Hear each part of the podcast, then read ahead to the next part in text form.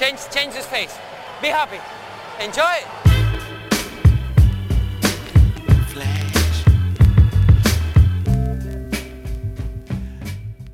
Está começando mais um episódio do podcast Dentro do Garrafão, podcast no qual a gente fala sobre tudo que está rolando no universo da NBA. Meu nome é Matheus Manes e junto comigo está Lucas Patti. Fala aí, Matheus.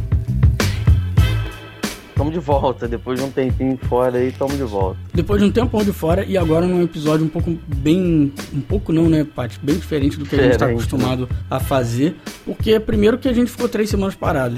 Eu fiquei sem voz, passei mal no final de semana, viajei no outro. Acabou que a gente tentou gravar semana passada, não deu muito certo, porque a qualidade não ficou boa. Então hoje a gente vai fazer um podcast mais longo, bem mais longo, provavelmente. Vamos ver quanto que vai sair disso aí mas provavelmente vai ser bem mais longo e com uma edição muito mais light, né? Uma edição muito menos agressiva do que é nos, no, nos nossos episódios passados, justamente para a gente poder falar à vontade de, do que quiser, sem se preocupar com o tempo, porque se, se for editado daquela forma um episódio longo demais, né? Acaba que o episódio não vai sair nunca, porque eu vou perder muito tempo só editando e tempo que talvez eu não tenha. Que tem sido problema, né, Paty? O problema, por enquanto, para manter o DDG tem sido o tempo. Mas, Paty, tivemos transferências, muitas transferências, tivemos muitos jogadores machucados. A gente tem que falar muito de Blake Griffin aí pra frente. Vamos é. falar de, de, dois técnicos que foram mandados embora, outros que talvez possam ser mandados embora, GM sendo contratado. Mas primeiro, vamos falar de All-Star Game, né, pai? É, vamos lá, né? Teve esses jogos com resultado. Esse jogo com resultado absurdo, né? 196 a 173, né? Uhum maior placar da, da história de qualquer jogo que envolve jogadores da NBA, né? Não sei, podemos botar assim. Mas tá aí, né? O West ganhou do, do Leste, né? Tivemos aí o último All-Star Game aí do Kobe, né? Que terminou o jogo aí com 10.6 rebotes, 7 assistências. Foi meio que uma festa para ele, né? Porque... É. Até o Jordan, que nunca tá nessas coisas de All-Star Game, tava lá, então foi lá prestigiar, né? O último jogo do Kobe no All-Star Game. É, foi mais uma festa pro Kobe do que qualquer outra coisa. E como você falou, com um placar desse jeito, o jogo no início para mim tava até meio chato de assistir, porque. Era ninguém... campeonato de três, quase. É, foi muita bola de três, muita. Todo mundo tentando arremessar a bola de três. E ninguém nem se esforçando um pouquinho para tipo, levantar o braço para fingir é. que tá defendendo, né? Então foi meio que bola correndo de um lado pro outro com gente enterrando e bola de três.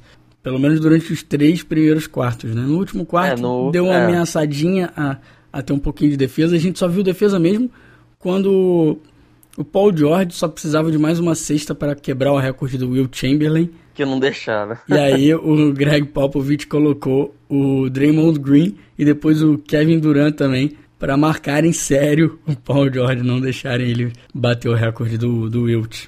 41, né? Que ele, o, no caso, o Paul George fez o recorde a 42. É, o... E ele queria fazer a sexta de qualquer maneira. É, claro, né? né? Claro.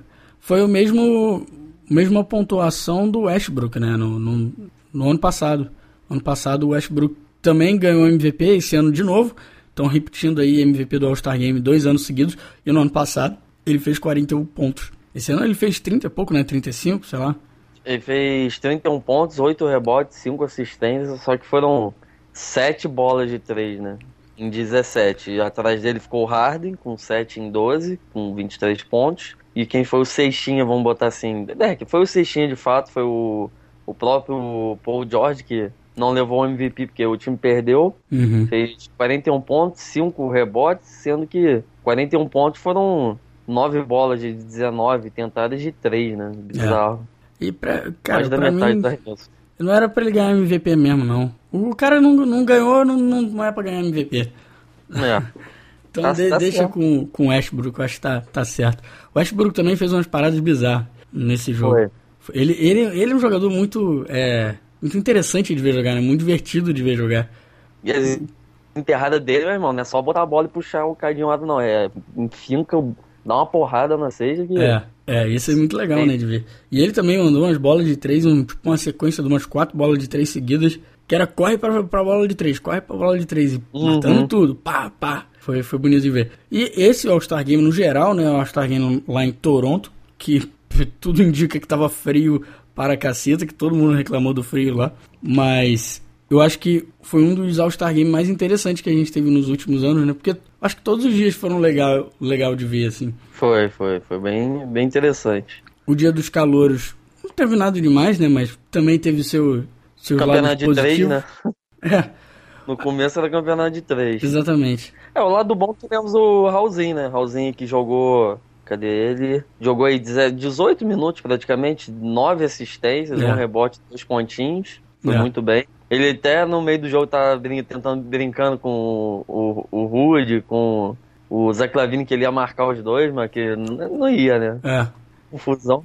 Joguei 157 a 154. No final do jogo tava até querendo um playoff. playoff é, um, um, tempo extra. Tempo né? extra, é. é foi, e, depois a gente teve também tanto o campeonato de três pontos e de enterrada, quanto o, o Skill Challenge, né? O, Isso. Campeonato, como é que é? Campeonato de habilidades? Isso, Português, isso. é isso? Campeonato de habilidades que a gente teve inusitado, foi, eu achei até mais divertido do que eu imaginava que fosse ser, dos grandes contra os pequenos, né? É. Então um monte de armador, armador contra pivôzão, com, com Cousins lá, com o, o Carl Anthony Towns, que o Towns acabou ganhando, né?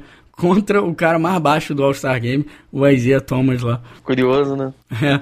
Acabou que eles estavam juntos, pau a pau ali, né? Só que no, no final, na bola de três, os dois erraram umas três bolas de três e o Towns fez primeiro a dele para fechar e dar a vitória aí pro, pros pivôs, né? Foi, acabou sendo até divertido. E, e depois a gente teve o campeonato de três pontos, que eu sinceramente eu não vi o campeonato de três pontos. É, ficou aquela coisa, né? O Curry, que é o atual campeão, o Clay Thompson matando tudo que dava para matar. E o Booker, né?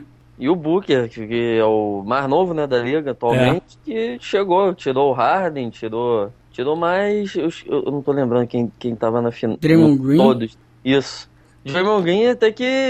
O JJ Redick também. É, isso. Acabou passando os dois do Gold State e o Booker, né? É. Mas eles fizeram uma brincadeira antes com aquele. Com o Kevin Hart. Kevin Hart. que era ele contra o Draymond Green.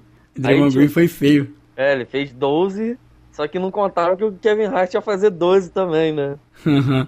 Aí, tipo, já tinha um troféu até pronto com, com a foto do Draymond Green que eles não imaginavam, né? Que o Hart ia ser tão. Uhum. Ia fazer o mesmo, né? e o Hart ficou fazendo a cara assim, como assim? A gente empatou, né? É. Mas ficou por isso, né? É. Uma comédia, essas, essas paradas que tem na, na NBA, né? Uhum. E o Clay Thompson acabou levando, então tirou aí o título do. Ficou do, em Gold State, né? É, ficou em Golden State. Mas também tinham três do Golden State, pô. É, um tinha que levar.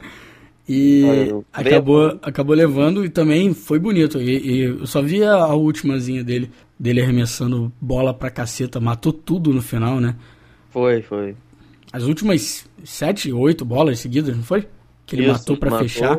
Aquele hackzinho de Moneyball. Isso, matou todos.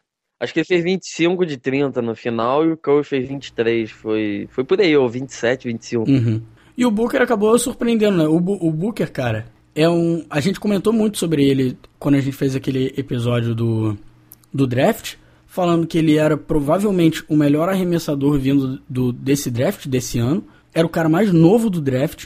Yeah. É. Foi, entrou na liga, agora é o mais novo da liga, né? Obviamente. E que talvez ele tivesse uma, uma dificuldade no início da, no início da temporada, mas que tinha tudo para dar certo, né? E acabou tá me surpreendendo assim pelo quão é, rápido tá ele conseguiu se adaptar à NBA até agora.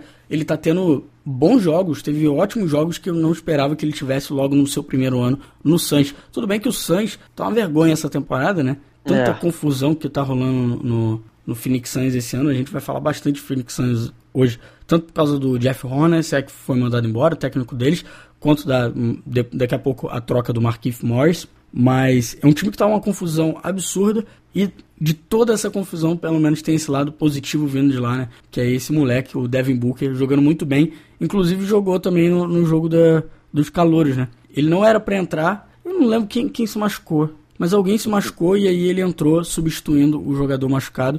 E também aproveitou, fez seus pontos lá. Ele ah, fez, eu acho que. 23 pontos? É, eu acho que ele fez 8 pontos só no primeiro tempo, né? Ele, pô, marcou é, ponto pra caceta. Fez 5 de 8, de 3. Jogou bem, jogou. Bem. Se divertiu, né? Tava lá, tipo, ele mesmo, eu acho, falou que, ah, não é nem pra eu estar tá aqui, não era nem pra eu estar tá aqui, então eu vou, vou curtir mesmo, vou aproveitar e tal. E, e foi, né? E é bom, um moleque ah. bom aí vindo desse draft. Esse draft tá, tá excelente, né? Tá Impressionante, ótimo. cara. Como, como esse draft foi, foi bom, assim, pra NBA, trazendo tanta gente boa. E aí depois a gente teve o campeonato de enterradas, que foi, Paty, um dos melhores campeonatos de enterrada que eu já vou vi. te dizer que desde o ano que o Howard ganhou da primeira vez, que ele botou capinha de Superman, eu não vi um campeonato de enterrada tão interessante. É, cara, eu, eu não sei se eu já vi um campeonato de enterrada tão legal quanto esse, assim. Foi muito maneiro, cara. O, a gente tinha o Zé, Zé Clavini mostrando quão absurdo ele é. É. Cara, o, o que o cara faz é impressionante, Incrível, cara. Né? E a gente teve o Aaron Gordon. Aaron é. Gordon que, pô, pra mim devia ter ganhado, cara. Só aquela enterrada. Cara, ele enterrou. Quem não viu isso, gente, entra na postagem lá. E esse eu vou colocar lá na postagem. A enterrada que ele pula por cima do. Mascote. Do mascote, mas não é qualquer pulinho por cima do mascote. É. Não é um pulinho tipo o que o John Wall deu. Perna, né? É, abrindo as pernas e tal. Não, o, cara, o, o que o cara fez é absurdo, cara. E cada, cada enterrada dele, para mim, foi uma mais absurda que a outra. Para mim, ele devia ter ganhado, mas os dois mereciam. Eu acho que em outro é. ano qualquer um dos dois ganhava. Porque Realmente impressionante. O, o pulo que ele deu por cima do mascote, ele chegou a 7 metros e 20. 7 metros não. Ah, 7.20, alguma coisa assim. Eu não é, sei se é, é 7,2, é 7, 7 é, pés de altura. É. é, não é 7 metros, porra. porra. É, ele teria ganho medalha de bronze na, na última Olimpíada em salto por cima, da, acho que da, de vara, né? Ah, não, de vara não, de... Salto, salto altura. Salto altura, é. É, isso mesmo, isso mesmo. Eu, eu vi isso, eu vi esse, essa comparação, realmente absurdo, cara. Acho que ele fica mais tempo, no, comparar ele com o Jordan, né? Que ele fica mais tempo no ar que o Jordan, que não sei o quê. Uhum. É bizarro, maluco. Olha como o cara pula, cara. E ele é um monstro, ele já é grande pra caceta. É 2 metros e 5 por aí, é. sei lá. E ele. É. Som dessa. E o Orlando, isso meio que deu uma, deu uma aumentada aí na, nas ações dele na liga. Ele deu uma valorizada maior. É, ah, é? Chamou atenção, né, pro, pro Aaron Gordon, para todo essa, essa, esse ridículo dotes físicos dele. E o Orlando tá apostando nele, né? A gente vai falar também de trocas. Como o Orlando foi um dos times que mais movimentou jogadores, e meio que movimentou jogadores para pro Aaron Gordon virar titular, né? É, então, é, e inclusive no finalzinho do jogo ontem também, ele foi um dos responsáveis aí para ele ter vencido o Dallas em Orlando, né? E, e no geral foi isso, né? O, todo o o All-Star Game eu achei muito interessante. Foi bom, apesar, foi apesar dessa essa chuva de nostalgia com tudo que rolou com Kobe, né, e tal. Ah, é, com certeza. Mas, mas foi, bem, foi bem legal, bem legal. Inclusive tem várias coisas que aconteceram hoje. O Popovich teve vários comentários excelentes ao longo do, do final de semana todo. Quem puder dar uma pesquisada, dar uma procurada aí do, do, dos highlights, né, da, dos melhores momentos desse... Todo esse final de semana teve muita coisa legal. Mas queria comentar só algumas coisas também aqui no, no All-Star Game, né? No, no, jogo já, com, no jogo principal. O Chris Bosh e o Jimmy Butler não jogaram, ambos machucados. E entrou Isso. no lugar deles, então, o Al Horford e o Paul Gasol. Finalmente, Paul Gasol conseguiu estar tá lá no, no All-Star Game pra estar tá nessa festa do Kobe, né? É. Ele até se divertiu lá fazendo post. Um marcando o outro, né? É, um marcando o outro lá, foi, foi bem legal. Então eles tiveram, teve essa oportunidade por causa do, do Jimmy Butler e do Chris Bosh machucados. E Chris Bosh, Pat, eu ia deixar para falar isso depois, vamos aproveitar agora já falando dele machucado. É. é eu tô assustado, cara. Eu tô realmente com medo da situação atual dele, porque o que estão falando é que provavelmente deva ser mais um caso de coágulo. É, né? No eu sangue. E cara, eu lembro, eu, eu vou dar uma pesquisada melhor sobre isso depois e tal. Vamos ver o que, que vai sair daí. O próprio Dwayne Wade disse que esse ano não é tão grave quanto era o do ano passado, que ele estava bem, deve jogar até já ainda essa temporada, né? E, e, é complicado, né? Porque ele é o melhor jogador disparado desse time do, do Miami Heat nessa temporada. E eu acho. Esse tipo de problema, né? É, e esse problema eu lembro das pessoas comentando no ano passado, como é o tipo de problema que pode acabar com a carreira de um jogador quando aquilo volta a acontecer, né? Se repete várias vezes. Então me assusta muito isso tá acontecendo de novo com ele na mesma época do ano, né? Que foi a mesma coisa que ele. Eu acho que ele até jogou o All-Star Game no ano passado, ou não jogou? Não lembro. Eu não lembro se ele jogou ou não jogou, mas logo depois do All-Star Game foi quando ele parou, teve o problema do coágulo e começou a a, o tratamento dele teve que parar de jogar. Tanto que foi logo depois também do, da, da troca, né? Do Dragic, o Dragic entrou no time e nem chegou a jogar uma partida com o Bosch. É verdade. Então eu fico meio assustado assim com o futuro do Bosch, cara. Eu que for todo ano ter isso, complica, né? Não, não acho que nem, nem todo ano. O meu medo é ele ter que terminar a carreira dele agora, cara. Eu é, acho verdade. que tem sério, sérias chances disso acontecer assim se, se for algo parecido com o que foi realmente no ano passado. Vamos torcer para ele conseguir voltar a jogar, né? Porque, sinceramente, cara, o Miami Heat sem o Chris Bosh. Não é a mesma coisa. Não né? vai a lugar nenhum em playoff, não, cara. Acho é. que eles dependem muito do Chris Bosh. Faz uma falta gigante ali. Uhum. Então, vamos falar de troca, já falando direto do Miami Heat. Miami Heat que não movimentou muita coisa, né? Não. Eu, seriamente, eu esperava o Miami trocar o Whiteside. Acabou que nada. E eu não, não...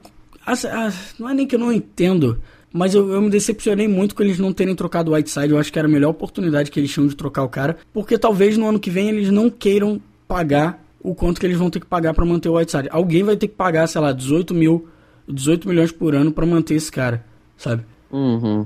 Eu não sei se é o que o Miami quer fazer. Miami que pegou o Brian Roberts, né? Que tem contrato aí de 2,8 milhões, mas que acaba esse ano. O Miami ficou só aí com, recebendo um, um dinheiro, né? E só mandou os jogadores que, que, que eles tinham meio que embora, né? Pra aliviar até a folha, não sei. É, foi para aliviar a folha salarial para eles não pagarem a taxa de luxo da NBA. Isso. O, o Miami tinha recebido o Brian Roberts do Hornets, só que ele logo foi mandado pro Portland, né? Que já até estreou lá, fez sete pontos e tal. E o, em compensação disso, né, eles receberam um dinheiro e também mandaram o, o Stokes, né, que tinha ido pro Miami, que também se, já mudou, né, foi pro Pelicans e o Miami também recebeu uma compensação aí de 700 mil dólares por essa troca aí. Então, só mandaram jogador e receberam um dinheiro aí. E o Birdman, né? É, o Birdman, o verdade. Birdman também saiu aí e foi pro Memphis. Foi pro Memphis. É outro. O Memphis conseguiu alguns jogadores. E no geral, Paty, é toda essa janela, esse final dessa janela de transferência, é, eu vi muita gente falando que ficou decepcionada, né? Que achou que foi uma. não teve nenhuma troca grande e tal. Mas eu acho que era meio que esperado, né? Ah, é. Assim, a gente teve uma um final de janela de transferência do ano passado que foi absurdo, mas eu acho que na, a gente fez um episódio logo depois daquela janela de transferências também. E uma coisa que eu acho que eu comecei falando foi que eu nunca vi uma janela de transferências fechando com tanta movimentação. E principalmente na última hora. Né? Ah, com é, muita movimentação. Passado. Foram, sei lá, 13 trocas e muitos armadores é, titulares né, sendo, sendo movidos. O Michael Carter Williams, o Red Jackson, teve também o. Saiu do Milwaukee, foi pro Suns, que é o, o Brandon Knight. Outros jogadores Deus. também o próprio Dredd, o Goran que foram movimentados, mas no geral a gente nunca vê isso né, acontecendo. Então eu acho que só voltou ao normal o que a gente está acostumado a ver em final de janela de transferência, principalmente com agora esse o teto salarial subindo tanto na próxima temporada. Porque não faz muito sentido trocar agora no meio, né? Na, ah, na maioria dos casos. Vai...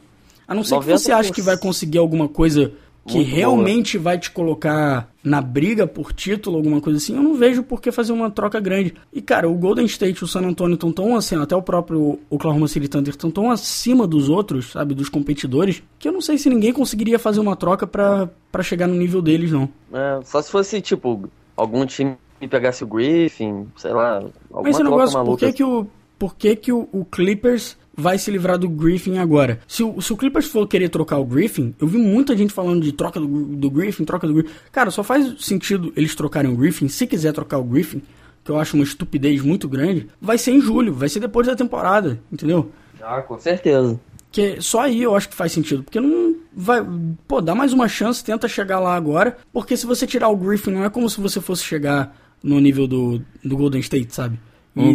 E, e, o, o, Clippers ainda vai ter que passar tanto pelo Golden State quanto pelo San Antonio, né? Provavelmente vai pegar os dois no meio do caminho até as é. finais. Então, cara, é muito, seria muito complicado. Aí, obviamente, o Boston é um time que surpreendeu por não ter movimentado nada, mas também eu acho que é a mesma coisa. Será que eles vão fazer alguma troca que realmente vai colocar eles para brigar pra por frente, título né? esse ano? Não precisa trocar agora, troca depois. Quem foi inteligente foi o Portland, que recebeu vários jogadores, tinha um espaço na folha salarial grande, né? Tava abaixo do, do piso, né? Da folha salarial até. E, e, teve, e recebeu esses jogadores um, contratos maiores, com várias escolhas de vários times, para meio que dar seu, seu upgradezinho aí para o futuro, né? no número de escolhas para próximo draft, os próximos drafts, né? E foi basicamente isso. Foi, foi uma janela de transferências, transferências que a gente viu muitos jogadores secundários sendo trocados, né? É, os principais ficaram onde estão e é isso aí, né? Foram pouquíssimos titulares que a gente viu sendo foi. movimentados. Eu acho que oh, teve vamos... o Courtney Lee, teve o Tobias Harris, é... teve mais alguém? Oh, quer ver. O Ilya Sova tava jogando como titular ainda? Eu acho ah, que tava. Ó, quer ver, ó, Orlando Magic com Detroit. O Pistons recebeu o Tobias Harris, que foi uma ótima aquisição. É. Ele que tem um contrato aí de 64 milhões em, divididos em 4 anos, né? Já estreou numa derrota aí pro Wizards, ele já estreou fazendo aí 21 pontos, 4 rebotes. Uhum. No mesmo, mesmo jogo que, que o Wizards também estreou Marquise Morris. Foi. Vai falar foi. da troca também. O Magic, em troca, recebeu aí o Ilyasova, que tem um contrato aí de 7,8 milhões e tem um team option, né? O Magic pode oferecer escolher, mais né? um ano, né? É, escolher se vai manter esse último ano de contrato, ou seja, não é garantido, né? É, se não quiser ele vai ficar free agent, senão ele aí recebe 8,4 milhões, né? E o Brandon Jennings, que tem um contrato aí de, de um ano, quer dizer, até o final do ano de 8 milhões e 300 mil. É, o, que, o Brandon Jennings vai entrar aí, vai, vai ser o, uma coisa que o Orlando precisava muito, que era um jogador vindo do banco para é, armar o time Isso. Né, quando o Alfred Payton não tá em quadra. E, e... Ele é pontuador também, né? Sim, Mas... sim, eu, eu gosto do, do Brandon Jennings. Eu acho, inclusive, que o Pistons talvez piore um pouco sem o Brandon Jennings, sabia? Porque o Brandon Jennings eu acho que era. Uma... Obviamente, o Tobias Harris é uma aquisição excelente pro, pro Magic, pro Pistons. Mas eu acho que ele não vai influenciar tanto no número de vitórias do Detroit para essa temporada como o, o Brandon Jennings faria.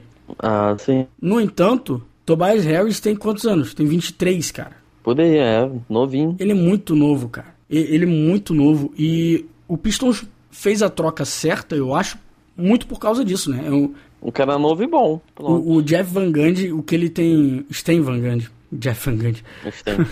o Sten Van Gundy, o que ele queria fazer com esse time, o que ele tá mostrando que ele quer fazer, é construir um time que vai se desenvolver junto, né? Um time muito novo que vai se desenvolver junto. Eu acho que do, do da, dos principais jogadores desse time agora, o mais velho deve ser o Marcus Morris, cara. É. Que tem o quê? 25, 26 anos? Por aí. Aí você tem o Red Jackson, o Andre Drummond, o Caldwell Pope, Tudo mas agora novo. o Tobias Harris. Cara, é um time muito, muito novo. Muito novo. Acho que eu tava vendo, é, quando eu tava olhando essas trocas, eu tava dando uma conferida no time, eu acho que dos 15 jogadores, eu acho que seis eram mais novos que eu, pra você ter uma ideia, né? Eu, tenho 20, 24. Ih, tem o Stanley era... Johnson também, eu só nem, nem tava lembrando do Stanley Johnson. Então, a maioria tem ali é, de 93, 94, 96, uhum. só cara novo. Eu vou dar uma tem. olhada aqui enquanto você fala.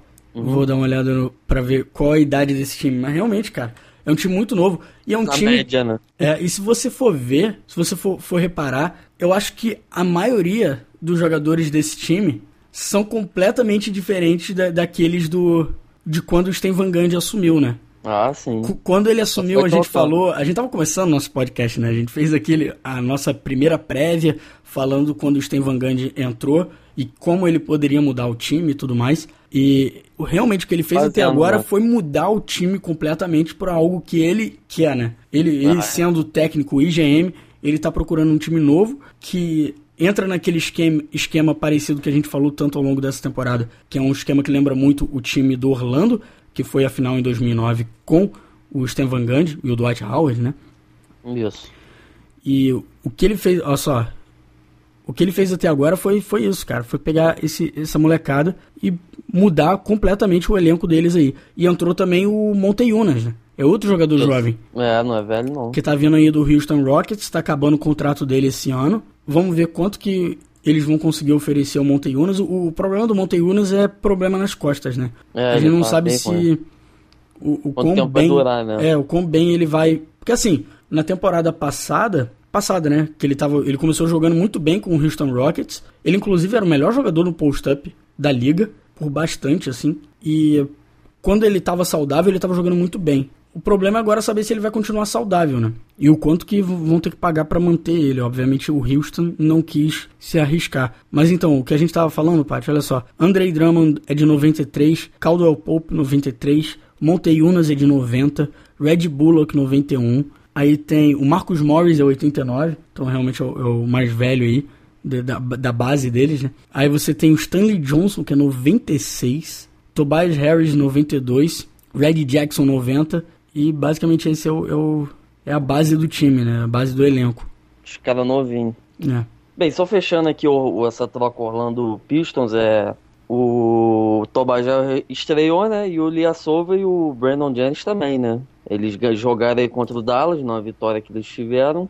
Liasova foi, foi muito bem, 16 pontos, 5 rebotes, 2 assistências. Um roubo de bola e o Jennings aí, né? Que vivia bichado, né? 18 pontos, 3 rebotes, 4 assistências aí, contribuindo bastante. É, uma peça importante aí pra vitória deles, né? Isso. Que a gente falou do Aaron Gordon aí no finalzinho, que ele roubou uma bola. Mas o Jennings teve um papel importantíssimo nessa vitória também. É, saudável ele né, ajuda bastante. Sim, sim. É, ele é. teve um período. Até ele se machucar, no ano passado, ele estava tendo, tendo uma temporada muito boa. Logo depois ah. que o Josh Smith saiu do time. Bem, vamos aí para uma troca tripla, né? Cleveland, Portland e o próprio Orlando, né? Que já que se envolveu em, em algumas trocas aí, o Miami bastante trocas. Bem, o Cleveland recebeu o Channing Frye, né? Com, que tem um salário aí de 7 milhões e meio ano até 2018, um, um jogador para ser reserva lá do Love, né? Já que é. não tem ninguém no Cleveland que jogue com ele. É, o Channing Frye, sei lá, eu acho que ele não vai, sinceramente, eu acho que no final ele não faz diferença nenhuma pro, pra esse time do Cleveland Cavaliers. Vai ser meio que diminuir só o salário, né? É, o, o, Cleveland Cavaliers conseguiu diminuir o salário fazendo o que eles fizeram depois, né? Que você tava falando aí do, do Kevs recebeu o, o Fry e eles mandaram embora nosso querido Anderson Varejão, é, que foi de 12 pro Portland. Anos. Depois de muito tempo, é 12 anos aí, ele tinha um salário enorme nesse time do, do Cavaliers, não estava jogando muito. A gente falou, né? Comentou tanto essa temporada como ele tá tendo um ano ruim. E ele já vai ser liberado pelo Portland, ou já foi liberado, eu não sei qual dos dois. E obviamente, pelo menos a gente vai ver ele agora procurando um outro time que vai estar tá brigando por alguma coisa nesses playoffs, né? E querendo ou não, o Varejão ainda é um jogador com muito a dar na NBA, né? Não, e agora é engraçado, né? Agora que ele tá bem de físico e não tá jogando. É, é.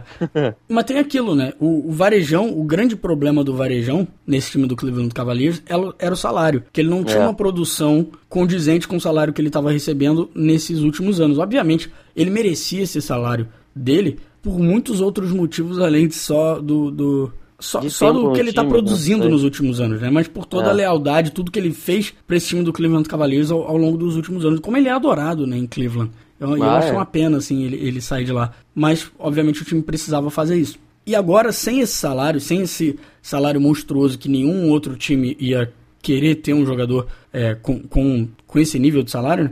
agora o Varejão pode assinar. Ele vai receber esse dinheiro, né?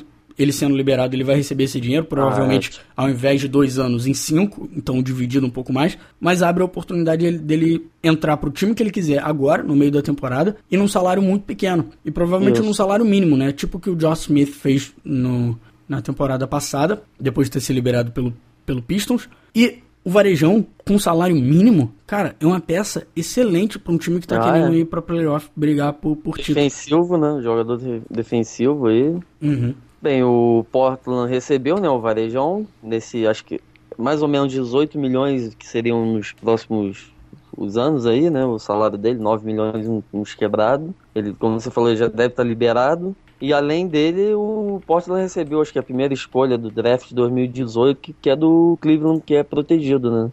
É o, Sim. E, e, o último time envolvido aí nesse meio todo foi o Magic, que recebeu o Jared, Jared de Cunningham, do Krebs, que recebe 900 mil, pra nada, né, micharia, e que já... Que é, que é um salário está... que tá, tá acabando agora, né, é o último é. ano de contrato. E uma segunda escolha do draft do Blazers, né. De segunda seja, rodada, você disse? É, segunda rodada, Entendi. uma escolha de draft de segunda rodada... Eu só não achei o ano aqui, mas é, daqui é um é, futuro, né? É, eu tô vendo aqui, ele, o Varejão realmente já foi liberado. Então, o que ele vai fazer agora é ser o, o salário dele vai ser dividido pela stretch provision.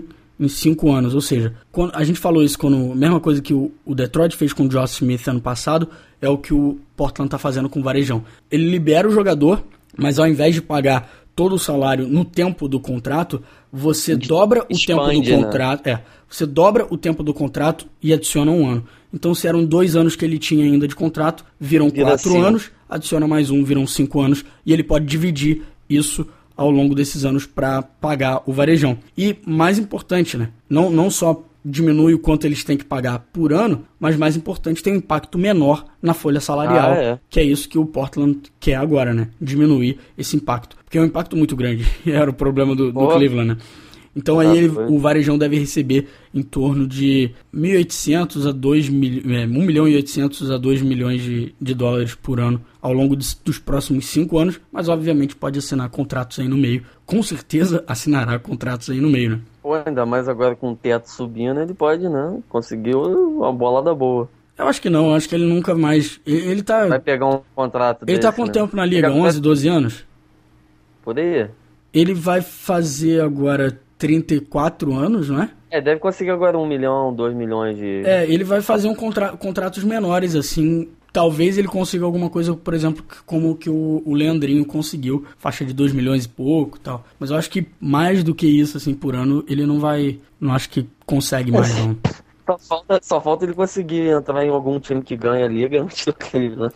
Então, eu, eu ia falar isso, porque saiu um, um reporte agora ao longo do, do sábado à tarde que o Golden State Warriors está interessado em Anderson no Varejão. E eu acho interessante, cara, porque realmente Aí, o Golden State precisa de um outro cara lá pra. Hã? Imagina Leandrinho Varejão lá, que maneiro. É, ia ser maneiro, cara. Eu ia gostar de ver ele indo pra lá. E talvez se bobear, quem sabe ano que vem ele, ele volta pro Cavs num saláriozinho menor pra, pra terminar sua carreira lá jogando ao lado do LeBron ainda, né? Ia ser legal, é. eu acho que ia ser legal se ele voltasse também. Mas já que a gente é. falou aí do, do Golden State, eu acho que, obviamente, o Golden State eu acho que o GM nem saiu de casa, né? Eu, acho que nem, o, a diretoria não trabalhou muito ao longo desse, é, desse final de transferência. Vai fazer o quê, né? Não tem nada para fazer. Folga. e eu acho que eles ficaram muito felizes ao ver que, por exemplo, o Cleveland Cavaliers, o melhor que eles conseguiam fazer era pegar o Channing Fry. É. Porque eu acho que isso não, não diminui em nada as chances do Golden State de levar mais um título se enfrentar o Cavaliers na final. É, complicado, né?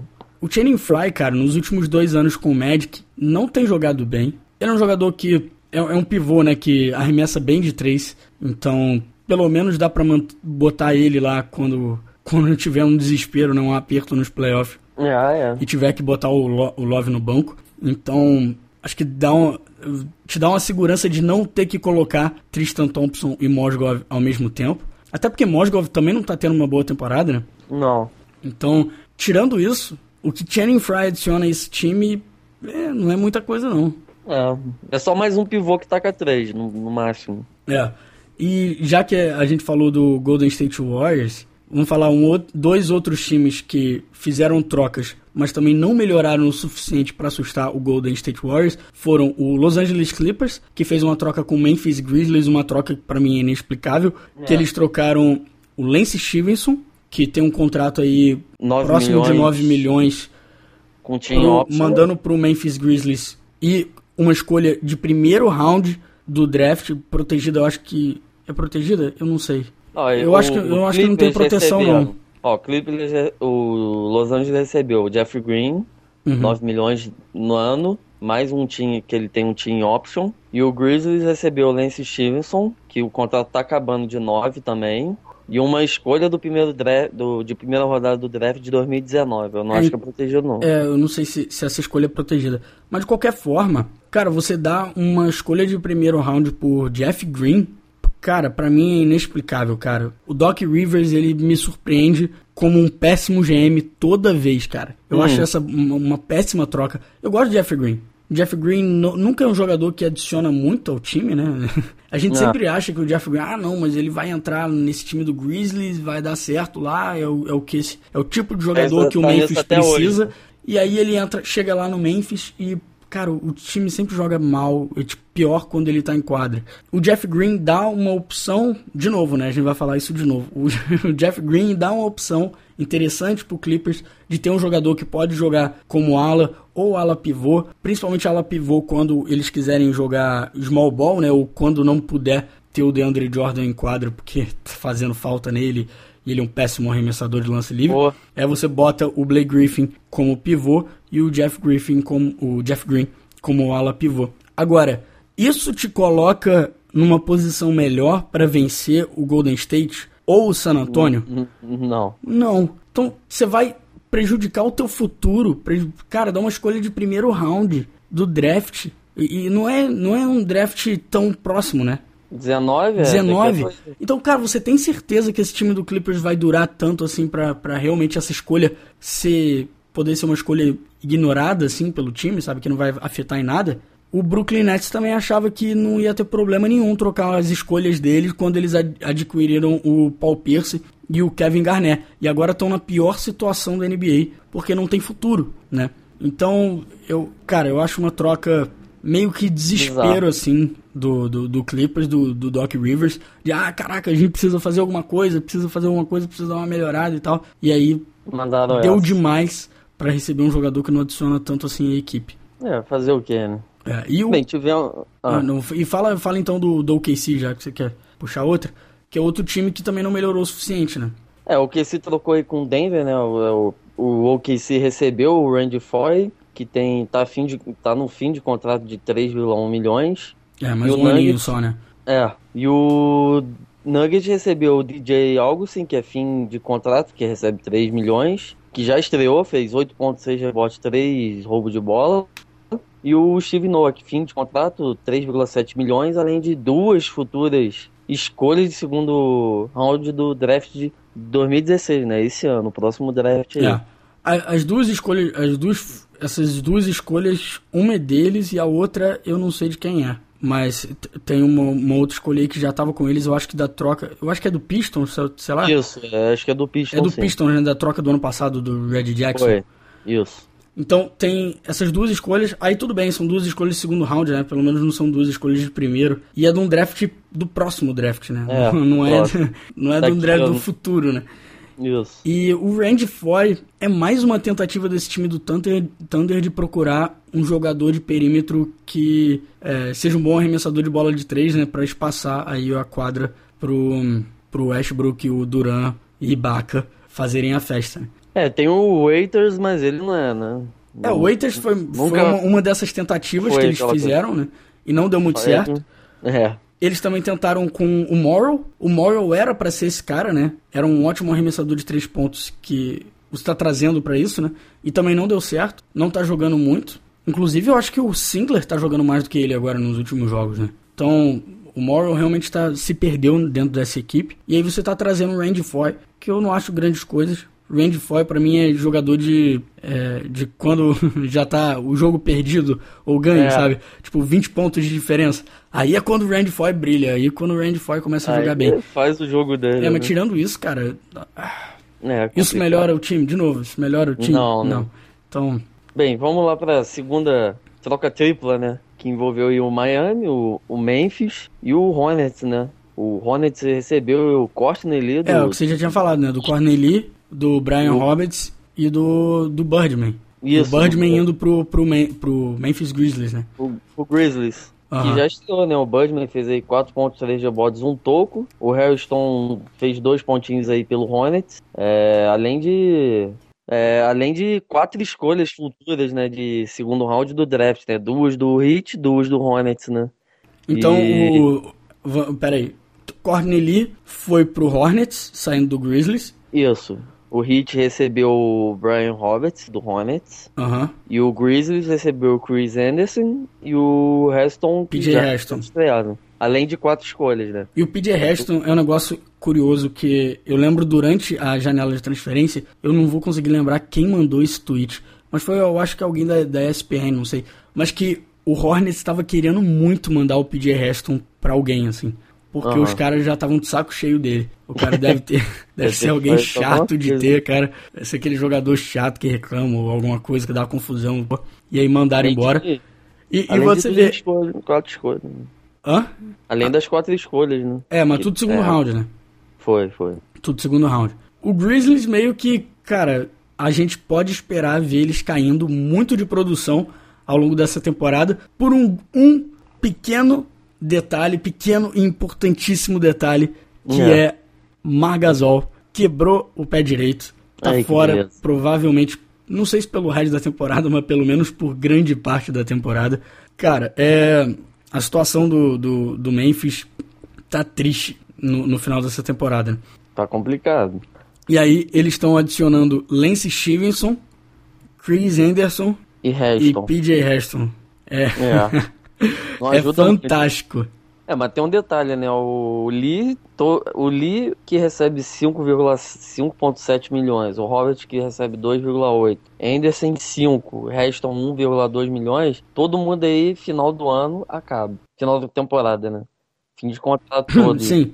Não, é, o, o Anderson Reston e do, do, de todo mundo que foi pro Grizzlies, né? O Grizzlies só recebeu o jogador que o contrato acaba agora. Então, é. obviamente, não é nenhum jogador que eles estão querendo manter pro futuro da equipe. Óbvio, se eles não liberaram o Lance Stevenson ainda, eu acho que porque eles vão tentar ver qual é do Lance Stevenson, sabe? Vamos, ah, vamos, experimentar aqui ser. também. Vamos ver se a gente consegue tirar alguma coisa dele. E talvez assina com ele depois no, no final da, da temporada, né? Não, obviamente, por 9 milhões de novo, mas, sei lá, talvez ele é um jogador que vale a pena pagar 3, 4 milhões para manter na equipe, ainda mais com o teto salarial subindo. Vamos experimentar. Agora, Chris Anderson, PJ Heston vão embora e aí é só liberar espaço. E aí conseguiram suas escolhinhas. Meio que o Grizzlies está ab abrindo mão dessa temporada porque não tem como ir longe, ainda mais não. sem o Margasol, né? Ah, é. Dificulta, né? Bem, eu falei que o Ryan Roberts foi pro, foi pro Hit, né? Foi nada. Hit já mandou ele pro Portland. Ele que tem salário de 2,8 milhões que tá acabando, uhum. é, foi novamente trocado. Ele já até estreou pelo Portland, fez aí sete pontinhos. E além disso, o Blazer ainda recebeu uma escolha, escolha futura, né? De segundo draft 2021. É, é, é aquilo o que a gente falou antes. O Portland, muito inteligente, recebendo esses jogadores em troca de, de coisa, né? Você, ah, você quer liberar sua folha salarial? Manda seu jogador pra cá, mas a gente quer uma escolha em troca. A gente recebe teu jogador, é. manda uma escolha junto. E foi basicamente isso que eles fizeram. Né? Ele só rece... O Hit só recebeu um dinheiro aí. É, um pontinho de dinheiro só porque também não. não ficar no nada, né? Não, é porque senão não é troca, né? senão é, é, é dado. É, dado. é, aí, aí não rola. Aí, pô, dá um cara mais uma, uma escolha por nada é sacanagem. é, e basicamente isso que o Portland fez, né? Portland é. não. E o Portland, inclusive, pô, é, tem que falar, né? vamos, vamos aproveitar e falar agora. O Portland que não só tá surpreendendo essa temporada com um jogo ofensivo bem, bem, é, bem efetivo, né? Bem, bem funcional, é. eu diria. Com o Damian tá Lillard tendo uma temporada incrível, eu acho um absurdo ele não, não, tá nesse, não ter jogado no All-Star Game. Então.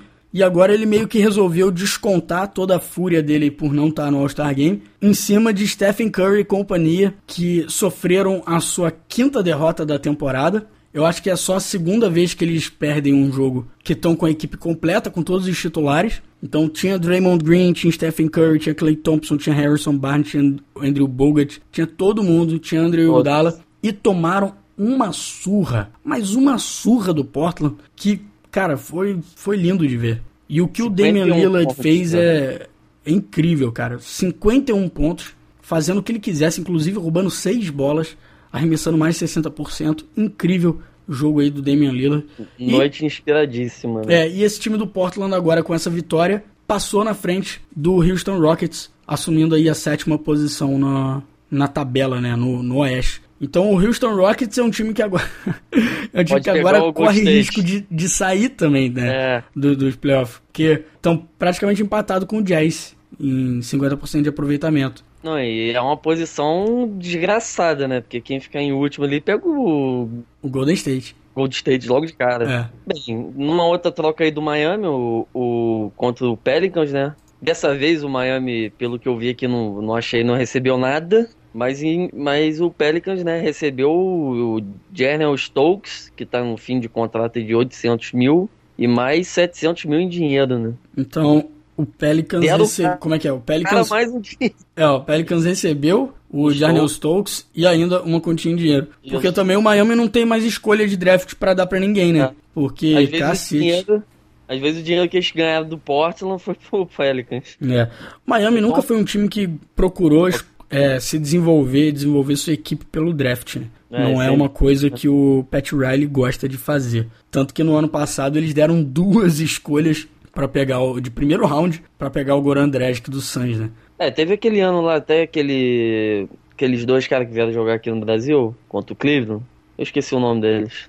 Que Foram duas jogar... escolhas. Que os caras jogaram pra cacete aqui no Brasil. Ah, o... é, sim, é. Caraca. Acho que foram as últimas duas apostas, né, do Pat Riley. Ele falou, ah, não vou, vou... É, mas meio que aposta mais ou menos, né? Porque ah, não eram escolhas nem dois... altas do draft. É, mas eles foram, já, já saíram. Shabazz Napier. Isso. E Caraca, eu não lembro qual era o outro. Mas o outro é. era um cara que eu acho que jogou fora, jogou um ano. É, The League e tal? Não, não jogou no exterior, jogou na Europa, sei lá, na Ásia, e depois voltou. Mas eu não, eu não tô conseguindo lembrar o nome dele, cara. Mas é a verdade, você falou, é, eles dois jogaram muito bem aqui. Bem, vamos aí para mais uma troca tripla. Uma que você já até comentou que tem um Monteunas aí no meio. Ah, sim, com o Houston Rockets e o Philadelphia 76ers. O Monteunas foi pro Pistons. Então, junto, junto, com o Marcus Thornton. Isso, foram os dois juntos. Que saíram do, do Rockets. E o Rockets recebeu aí o Chu. Peraí, tem que ler devagar o nome do cara. Chu Mabuabum, que é um cara que foi de um draft maluco aí do 76ers. Só jogou, acho que é. Não sei quem é esse cara. É um cara que joga na, jogou na Ásia, jogou na Europa, jogou na. Não, mas ele não tá na NBA, tá? Não, não tá. Mas ah, tá. Ah, então é tipo direito, né? Do, de, é quando o cara quiser vir, eu tenho o direito de, de escolher o, o, cara. Ou seja, que é mais uma daqueles, daquelas trocas que são direitos que não valem de nada, né? É, só pra dizer que, né? Eu não, sei, eu não sei quem é esse cara, talvez ele seja bom, mas tem muitos direitos desses que ficam trocando, passando a mão de todo mundo, mas na verdade. O cara nunca vai pra NBA. É, o cara nunca vai vir pra, pra NBA, né? Não sei quem é esse cara. Esse cara já tem, procurando aqui, ó. Ele já tem 24 anos. anos. É, é um pivô. É possível que nunca venha, não. É. Bem, além desse cara que a gente nunca vai ver jogando, né? Uma escolha protegida aí do primeira rodada do draft de 2016, que é do Pistons.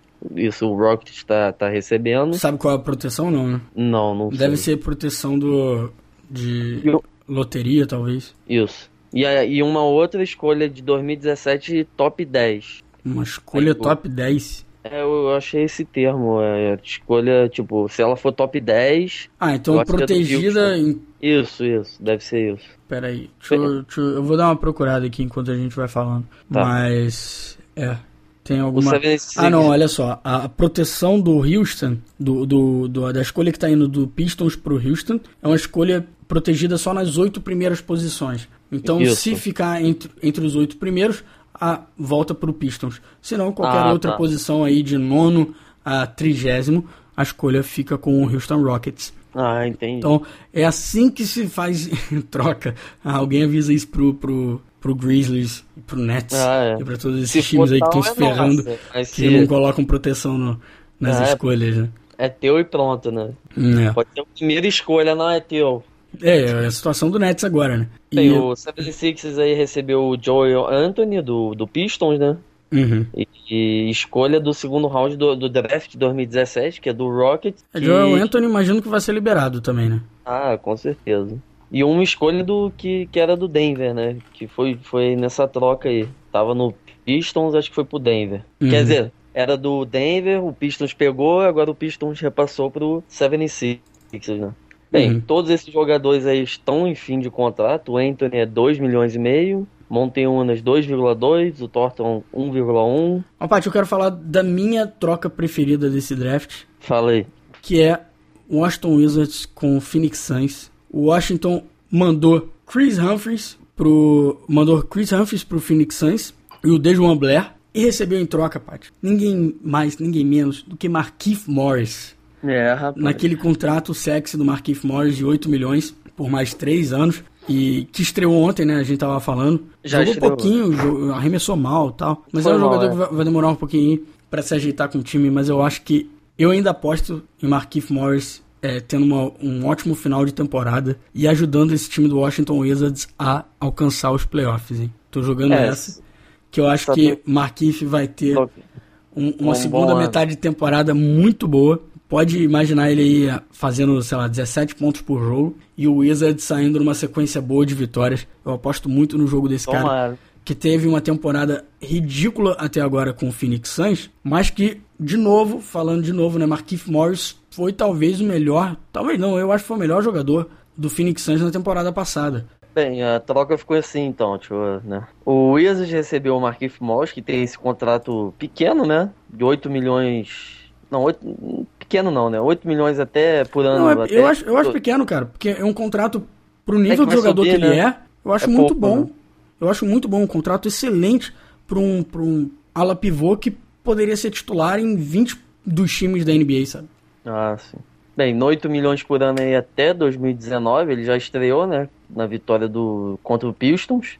Jogou aí 22 minutos, mas fez aí 6 pontos, 2 rebotes só. Vindo do banco e aí jogando mais um jogo aí que ele faz contra o irmão dele, né? O Marcos. É. E o Suns recebeu o Chris Humphries num contrato de 4,7 milhões até 2017 e uma escolha, né? Além desse dele, ele foi uma escolha para o Suns. O Chris Humphries já jogou aí na derrota do. Escolha do protegida também, né? Escolha protegida, eu acho que é top protegida. 10 ou, ou 9 da, da é primeira rodada do draft. É, não é uma escolha tão ruim assim, né? Bem, já jogou aí na derrota do Suns contra o Houston, foi bem, né? 18 pontos, 12 rebotes, duas assistências, um roubo de bola, já mostrou que veio, né? E também o Blair, né, que recebe aí 2 milhões nessa temporada e tem um team option, option para próxima e que recebe a mesma quantia, né? Ele receberia no team option 2 também. É, o, Além dos é só só com completar, a escolha é protegida nos nove, nas nove primeiras posições. Então a escolha de primeiro rounds do Wizards é indo, indo para o Suns, mais uma escolha que o Suns tem, protegida então se ficar entre os nove primeiros, fica é com o Wizards, ano, né? se ficar da décima primeira a, a trigésima, ela vai para o Suns. E acho que é desse ano agora, 2016. É, 2016, sim. Então é agora. Mais uma, mais uma escolha aí pro Suns, que tá. É outro time que tá arrumando escolhas, né? Arrumando opções é. para melhorar porque realmente a situação que eles estão atualmente é muito ruim. Aproveitando isso, Paty, já que a gente está falando do Phoenix Suns, que finalmente está deixando o Marquinhos embora depois de toda a confusão que teve, falar um pouco do Jeff Hornacek, né? Jeff Hornacek era técnico do Phoenix Suns, foi mandado embora, não é mais uh, o comandante dessa equipe. E o foi. Phoenix Suns que estava até interessado no Steve Nash, mas o Steve ele Nash quer, não quis ir, né? Por enquanto ele não quer. Ele falou até num podcast do JJ Redick, que eu acho maneiro que o JJ Redick tem um podcast, eu, eu falei isso com você, né, Paty? Falou, que o J.J. Redick criou um podcast, eu acho que é o primeiro, deve ser o único jogador da NBA que tem um atual, né, jogador da NBA que tem um podcast. Eu acho que o CJ McCollum do Portland Trail Blazers tem um programa de rádio, né? Mas podcast mesmo, só o J.J. Redick. E ele recebeu o Steve Nash. O Steve Nash falou um pouco sobre isso, que ele não tem interesse, por enquanto, em se tornar um técnico nos próximos anos, quer aproveitar um pouco a família dele e tudo mais. Então, Earl Watson, por enquanto, que era o assistente, do, um dos pouquíssimos assistentes que sobraram daquele time do Phoenix Suns, se tornou o técnico interino aí, né? O, o Jeff Hornacek, né, ele meio que teve uma situação muito complicada com o Phoenix Suns nesse último mês, porque acho que um ou dois meses atrás a equipe dele, né, dois dos assistentes técnicos dele foram mandados embora, mas já tinha conflito né, do Hornacek com a diretoria, mas ficou por isso mesmo e deixa o Hornacek aí. Agora a gente mandou seus assistentes embora, mas você se vira. Você tem mais um tempo aí para tentar tirar o Suns dessa catástrofe de temporada que está sendo até agora. Obviamente o Hornacek não ia conseguir fazer muita coisa, até por causa das confusões com o Marquinhos Morris e de ter jogadores como o Bledsoe se machucando. O Bledsoe perdeu a temporada e agora o TJ Warren também faturou o pé e vai perder o resto da temporada. Então, se as coisas estavam ruins pro Phoenix, só estavam piorando. Obviamente, Pior o Hornacek não era quem ia tirar esse time da, da fossa, né? E não durou muito até ele ter sido mandado embora aí. Markif até falou em entrevista depois que ele nunca teve problema com o Hornacek, apesar de todos aqueles é, conflitos que a gente viu do Markif e do Marcos, né? Com o Hornacek em quadra. Mas ambos disseram que o maior problema da, do Suns não era o técnico, que ambos gostavam do técnico. E o, o, Marcos até falou que o problema é o Robert Sarver, né, o dono da franquia. Se intromete na, na, nas coisas, né? É, a situação do Suns realmente é uma situação muito ruim. Mas pelo menos eles estão pegando esse que a gente falou, né? Estão pegando essas escolhinhas do draft e vão ver se conseguem criar alguma coisa aí pro futuro da equipe. É, vamos ver, né? O que, que eles arrumam aí. É, acho que agora só falta mais uma escolha para falar. Uma escolha, mas uma, uma troca. troca aqui. Que é do Utah Jazz, né? Utah Jazz, Chicago, Atlanta. Ah, bom, porque aí eu tenho muita coisa para falar desse time do Chicago Bulls. o Utah Jazz né, recebeu o Steve Mack do Hawks, que tem contrato até 2017 no valor de 4,9 milhões. O Hawks recebeu o Kirk Inrich do Harrick. Bulls. Kirk Harrick. E foi trocado basicamente por uma, uma escolha de segundo round, né? É, tem contrato de 2,8 milhões. E o Bulls recebeu o Justin Holiday do Hawks, um contrato aí que acaba 2017, 1 milhão por ano, pouquíssimo. Além da escolha aí do, de segunda rodada do draft 2018, que é do, do, do Jazz. Uhum. Bem, eu, eu quero falar muito desse time de Chicago Bulls, que eu tô de saco cheio desse time, cara. É um time é. que, cara, não, não dá mais pra, pra apoiar esse time e dizer que, ah, esse, ah, pô, esse é um time que tem tudo para brigar no playoff e tal. A gente sempre fala isso. E não dá mais, cara. Esse é um time que perdeu meu apoio total, assim, nessas últimas duas, três semanas. Apesar do, do, do Curry, do Rose tá jogando legal, né? Tá não, o Rose tá jogando melhor, a gente falou isso. Eu acho que ele falou isso no último episódio, né? Não, não tenho certeza. Tem tanto tempo. Mas sem Butler fica difícil também. É, o, o Jimmy Butler se machucou, vai ficar fora durante um tempo. Mas então, a forma como ele se machucou é a primeira coisa que me deixa com raiva. Ele tá jogando com várias, várias lesõezinhas há muito tempo, sabe? E ninguém tira ele de quadra. É tipo, não, é. não, ele consegue jogar com essa tendinite, não. Ah, não, não, ele consegue jogar com esse joelho inchado, não. Ah, não, não, ele consegue jogar com problema nas costas dele. Ah, não, não, a mão dele tá bem, não, ele pode jogar. E fica nisso Junta o tempo todo, tudo. cara. E o Jimmy Butler, cara, você lembra qual era a maior problema, né, do, do Tom Thibodeau ter sido mandado embora? Qual era a maior reclamação do Tom Thibodeau? Era dele estar é. tá jogando demais os jogadores dele, é. né? Ele usa o cara até o cara, meu irmão, explodir. Agora, obviamente, trocaram, tiraram o Tom Thibodeau, colocaram lá o, o Fred Hoiberg, então isso vai mudar, claro, né? Óbvio. É, é a lógica, né? Se eles estão tirando o Tom Thibodeau por causa desse problema, arrumaram um é. cara que não vai ter esse problema. Cara, com o Tom Thibodeau, o Jimmy Butler jogava 38 minutos por jogo. Com o Fred Hoiberg, o Jimmy Butler tá jogando 38 minutos por jogo. Então, cara, aí. aí isso, me, é de, isso me deixa muita raiva, cara. Se o problema era esse, você traz um cara que é um, um, técnico menos provado do que o Tom Thibodeau, que até agora ele não me provou que é um bom técnico também na NBA. Eu acho que desde o primeiro episódio dessa temporada, cara, a gente tinha já tinha reclamaçãozinha do Fred, Fred Hoiberg, mas já tava falando, ah, mas ele talvez vai dar uma melhorada, né? Início, tá, tá, talvez seja difícil a transição do, do colégio para para agora para NBA e tal. Mas até agora ele não me provou que é um bom técnico. E ele continua jogando os, o, os caras do, do Bulls até o ponto de exaustão, assim. É, Complicado. Isso me né? deixa muita raiva, cara. Porque a desculpa para esse time do Bulls nos últimos anos sempre foi que era um time que tinha muito azar. Era um time que não chega, não consegue chegar a. não consegue longe nos playoffs, não consegue chegar à final ainda, porque é um time que tem muito azar. Todos os jogadores, sempre tem jogador machucado, sempre tem muito jogador machucado. Tem o Mirotic machucado agora, tem o, o, Jimmy Butler machucado agora. No ano passado teve o Jimmy Butler machucado durante um tempo, Derrick Rose machucou de novo. Paul Gasol tá passando, passou por alguns problemas essa temporada já também. Cara, eu agora acho que esse problema não tem nada a ver com azar. Tem a ver com má gestão desse time do Chicago Bulls.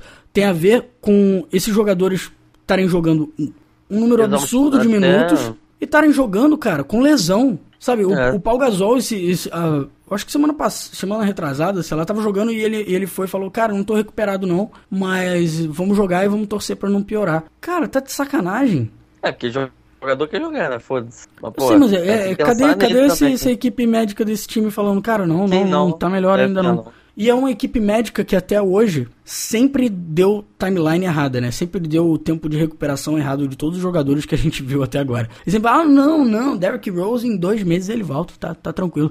Aí três meses depois ele tá, tá fazendo uma outra cirurgia e tal, não sei o que. Então, cara, é. Eu, eu paro de acreditar que isso é azar, começo a acreditar que isso é uma péssima gestão desse time do Chicago Bulls, que não tá sabendo fazer o trabalho dele direito. E agora vem nessa, nessa troca, eles estão mandando o Kirk Howard embora, vão receber nada em troca, pra, basicamente, e é só isso que o, o Chicago vai fazer. É, Sinceramente, ele, eles tiveram Pat, ofereceram o Vlad Divac, que é um dos GMs mais estúpidos que a gente tem na liga hoje. que é um cara que não tem experiência para fazer o que ele tá fazendo. Ele ofereceu Ben McLemore, e eu acho que mais um jogador, eu não lembro quem foi, eu acho que Costa Cufos, não sei. Mas o Ben McLemore tava no pacote em troca do Paul Gasol. E o Bulls não quis trocar porque eles querem assinar com o Paul Gasol por mais dois anos aí. E estão falando em, em contrato na, na, na, faixa de 20 milhões, sabe? Cara, tá uhum. tá de sacanagem. O Paul Gasol, cara, o Paul Gasol ainda te dá números, sabe? Te dá o, o, números ofensivos, às vezes. É um tem, retorno. Né? É, tem, tem vezes ainda que o Paul Gasol realmente é, é a única forma de, de, de ataque que o time tem em quadra, sabe? Às vezes é triste de ver o, o Bull jogar quando, sei lá, o Derrick Rose tá no banco, aí você tem aqui o Aaron Brooks que tá ridículo essa temporada, aí fica mandando bola no, no post ali pro Paul Gasol pra ver se o Paul Gasol faz alguma coisa, porque às vezes não tem outra, outra escolha, e, e nisso ele é bom. Agora, defensivamente, Paul Gasol não se mexe tem uns 3 ou 4 anos, cara. Então, você não querer trocar ele por um, um jovem jogador de perímetro, que é o que o, o esse time do Bulls precisa, que tem potencial para ser um bom defensor, tem potencial para ser um bom arremessador de três, numa, numa liga que tá tão difícil de achar jogadores desse tipo, você tá de sacanagem, cara. É, é, é, ah, essa diretoria do Bulls tá, tá me irritando muito. E o Holiday vai ser. Talvez até jogando legal esses, esses últimos jogos aí. Quem? Vamos ver, né? O Holiday no Hawks. Ele tava entrando até bem alguns jogos. Eu, eu gosto dele, eu acho que ele tem muito potencial. Já elogiei ele pra cacete aí no, no início da temporada. Acho que ele tá precisando realmente de tempo. Mas hum. eu acho, cara, esse time do Bulls tá terrível nos últimos. Nos últimos. Último mês, né? Basicamente. É. Estão perdendo o jogo a, Quando atrás de jogo. Hum? Alguém piora. Quando alguém melhora, no caso Rose, é o outro que sai bichado. Cara, eles acabaram de, de perder o quê? Cinco jogos seguidos, né? Antes do, do, do All-Star Game aí. Foi isso só? Ah, é. Eles jogaram contra o Toronto ontem, né? Pera é, aí, é, tá certo. Eles jogaram com o Toronto ontem. O Felício jogou, inclusive. Felício foi, jogou foi bem, bem, cara. Eu gostei pra caceta foi. de ver o Felício em jogo. Eles ganharam contra o Toronto, mas é. eles perderam eles, cinco antes. É, eles perderam esse jogo uh, agora, logo depois do All-Star Game. Eles perderam pro Cleveland Cavaliers. E aí fechou uma sequência de cinco derrotas seguidas. Mas eles perderam, ó 5, 6, 7, 8, 9, 10 dos últimos, sei lá, 13 jogos. Então, tá realmente uma situação terrível pro Chicago Bulls que tá despencando na tabela e tem tudo para ficar de fora dos playoffs até agora. Então, ainda mais sem quanto tempo vai ficar sem o Jimmy Butler aí. E logo na cola deles está o eles estão em oitavo na, na liga agora, no leste, na oitava posição com 28 vitórias e 26 derrotas. E logo atrás deles, com 27 vitórias e 28 derrotas, tem o Detroit Pistons. Talvez o Detroit não melhore tanto, é o que eu tava falando, né? Sem, sem o Brandon Jennings, talvez até eles piorem um pouco. Mas o. Até o, se bobear, até o Magic, cara. Mas o Magic eu acho difícil. Mas o, o Washington Wizards e o Detroit Pistons têm sérias chances de passar o Bulls aí e o Bulls ficar de fora desses playoffs com um time que é o time que todo mundo fala que, ah, não, mas esse time é um time que, se der sorte, se não se parar de ter azar, é o time que pode brigar com o Cleveland Cavaliers e tal. E não, não é. Não é, né? Fica complicado. Enfim, eu come, começo a pensar que é, o problema do Bulls realmente é a diretoria e esse time não vai a lugar nenhum enquanto as coisas não mudarem seriamente, né? E obviamente Isso. o problema não era o Tom Thibodeau. Não, não era, né? Mostrou que tá na mesma. Se não tiver, pior, né? Eu, pô, eu acho que tá bem pior. Eu acho que tá bem pior. Eles é, né? começaram parecido, mas hoje eles já não, não, jogam da mesma forma que jogavam no ano passado com o Thibodeau. O, o Thibodeau era um, era um cara que, me, mesmo passando por sérias adversidades, né, passando por sérias dificuldades, o Thibodeau conseguia motivar seu time a jogar. Você vê aquele time sem o Derrick Rose no ano que o Joakim Noah teve Quase uma temporada fantástica. Né? Hã? Que ele fazia um triple e tudo. É, ele fez dois ou três triple doubles naquela temporada. Uma temporada que o Chicago Bulls ninguém dava nada por aquele time. Um time que, pô, brigou e jogou bem. Mesma coisa ano passado, é um time que, tudo bem, o Rose decepcionou, assim, a, o retorno dele não foi tão grandioso quanto a gente gostaria que fosse. Mas era um time que ainda assim brigava toda noite, né? E, foi uma coisa que o Thibodeau sempre fez esse time do Bulls fazer e agora toda vez que eu vejo esse time do Bulls em quadra para mim parece um time derrotado já. E eu, eu acho que isso nisso o time tá bem pior. E só complementar já que falei do Tom Thibodeau, o Nets, o Brooklyn Nets foi um time que não fez mudanças ao, nesse né, no final dessa janela de transferências, o que eu não acho absurdo. Eu me surpreendi por eles não terem feito nada, mas ao mesmo tempo não era um time que precisava fazer nada agora também, né? É o que a gente falou dos outros, outros outras equipes. Eles podem fazer trocas. Essa já é uma temporada perdida, né? Basicamente. Mas eles podem fazer trocas aí pra temporada durante o draft, né? Por exemplo, quando no dia do draft eles talvez consigam fazer algumas trocas aí, pegar uma escolha que eles não têm agora e tal. Mas a grande conquista deles foi finalmente ter arrumado um GM depois deles terem mandado o Billy King embora, né? Ah, sim. Eles contrataram aí o Sean Marks, que estava assistente técnico do San Antonio Spurs. Tá entrando aí como o novo general manager, o, o novo líder aí, comandante das operações de basquete da equipe.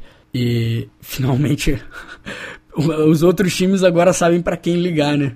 Na hora de querer fazer uma troca, alguma coisa. Pelo menos já, já tem um nome lá, né? Com certeza. E o Sean Marks, o Sean Marks não, desculpa, o Nets é um time que tem interesse no Tom Thibodeau como técnico. É, então, ele já tá parado aí tem um tempo já, né? É, o Tom Thibodeau provavelmente vai ficar parado essa temporada inteira. Ah, sim. Então, temporada que vem, espere ver ele indo para algum lugar, né? E se já tinha outro time de Nova York, né? Se já tinha o Knicks, que poderia ser um, um, uma futura casa de Tom Thibodeau, eu acho que faz muito mais sentido até ele ir pro Nets. Não sei se ele vai aceitar. Eu acho que aceita, né? Não, que é, não aceitar. Por mais que a situação do Net seja ruim, acho que pelo menos não tem a pressão de ganhar, né? Você conseguiu fazer o Net ganhar, pô? Eu consegui? É. Ah, no, no NBA 2K, no, no modo My GM, né? Eu virei o GM do, do Nets e consegui fazer milagre com aquele time. Mas aquilo é, aquele jogo é, não é nem um pouco é realista. As é. trocas são absurdas, cara. As trocas que você faz naquele jogo são Meio bizarro. Muito bizarro. Mas então tá aí, o Sean é o novo GM da equipe. E quem sabe, Tati, quem sabe ele não contrate o Héctor Messina, né? É. Que é o outro assistente técnico aí do, do Popovich no San Antônio. O Popovich, coitado, vai ficar sem um assistente. vai ficar sem né? assistente, é. Vai ficar só com a Beck Hammond lá. É. Mas Aí o Sean Marks pode contratar então o Héctor Messina, que é. Cara, o Héctor Messina eu acho que é um bom candidato para se tornar técnico, principal técnico, né? De algum time nos próximos anos, né? É um cara que ah, tem, tem dado certo na NBA o tempo que ele tá aqui. Ele que é Aí, italiano, né? É, italiano. Tem tudo pra, pra ir pro, pro Nets, né? Então tem dois fortes candidatos aí, o Thibodeau e o Messina, pra próxima temporada aí pro Nets. Vamos falar de Blake Griffin. Ah, Blake Griffin, né, se envolveu aí numa situação né, complicada nas últimas semanas, né? É, em Toronto, né, que isso que aconteceu, ele quebrou a mão direita depois de brigar com um membro da equipe do, do Clippers, né? Uhum. É, tudo começou lá num restaurante é, do lado de fora, né? Ele socou várias vezes o cara, o funcionário, né, da equipe que, segundo alguns, eles são amigos. Não sei é. que é Dizem que são muito, muito amigos que passam é, passam muito tempo fora, né? Já viajaram juntos e tudo mais. Mas alguma coisa deu muito errado aí nessa, nessa Pô, tá relação. Tá doido pra o cara um. Imagina um Blake Griffin querendo te espancar. Tá maluco. Não, e o Blake Griffin é quase o dobro do tamanho do cara. Então, então é uma situação complicadíssima pro Los Angeles. Los Angeles que, mesmo sem o Griffin, né? É, teve o seu melhor mês de janeiro da história da franquia e continua vencendo bem sem sem ele, sem, sem ele, né?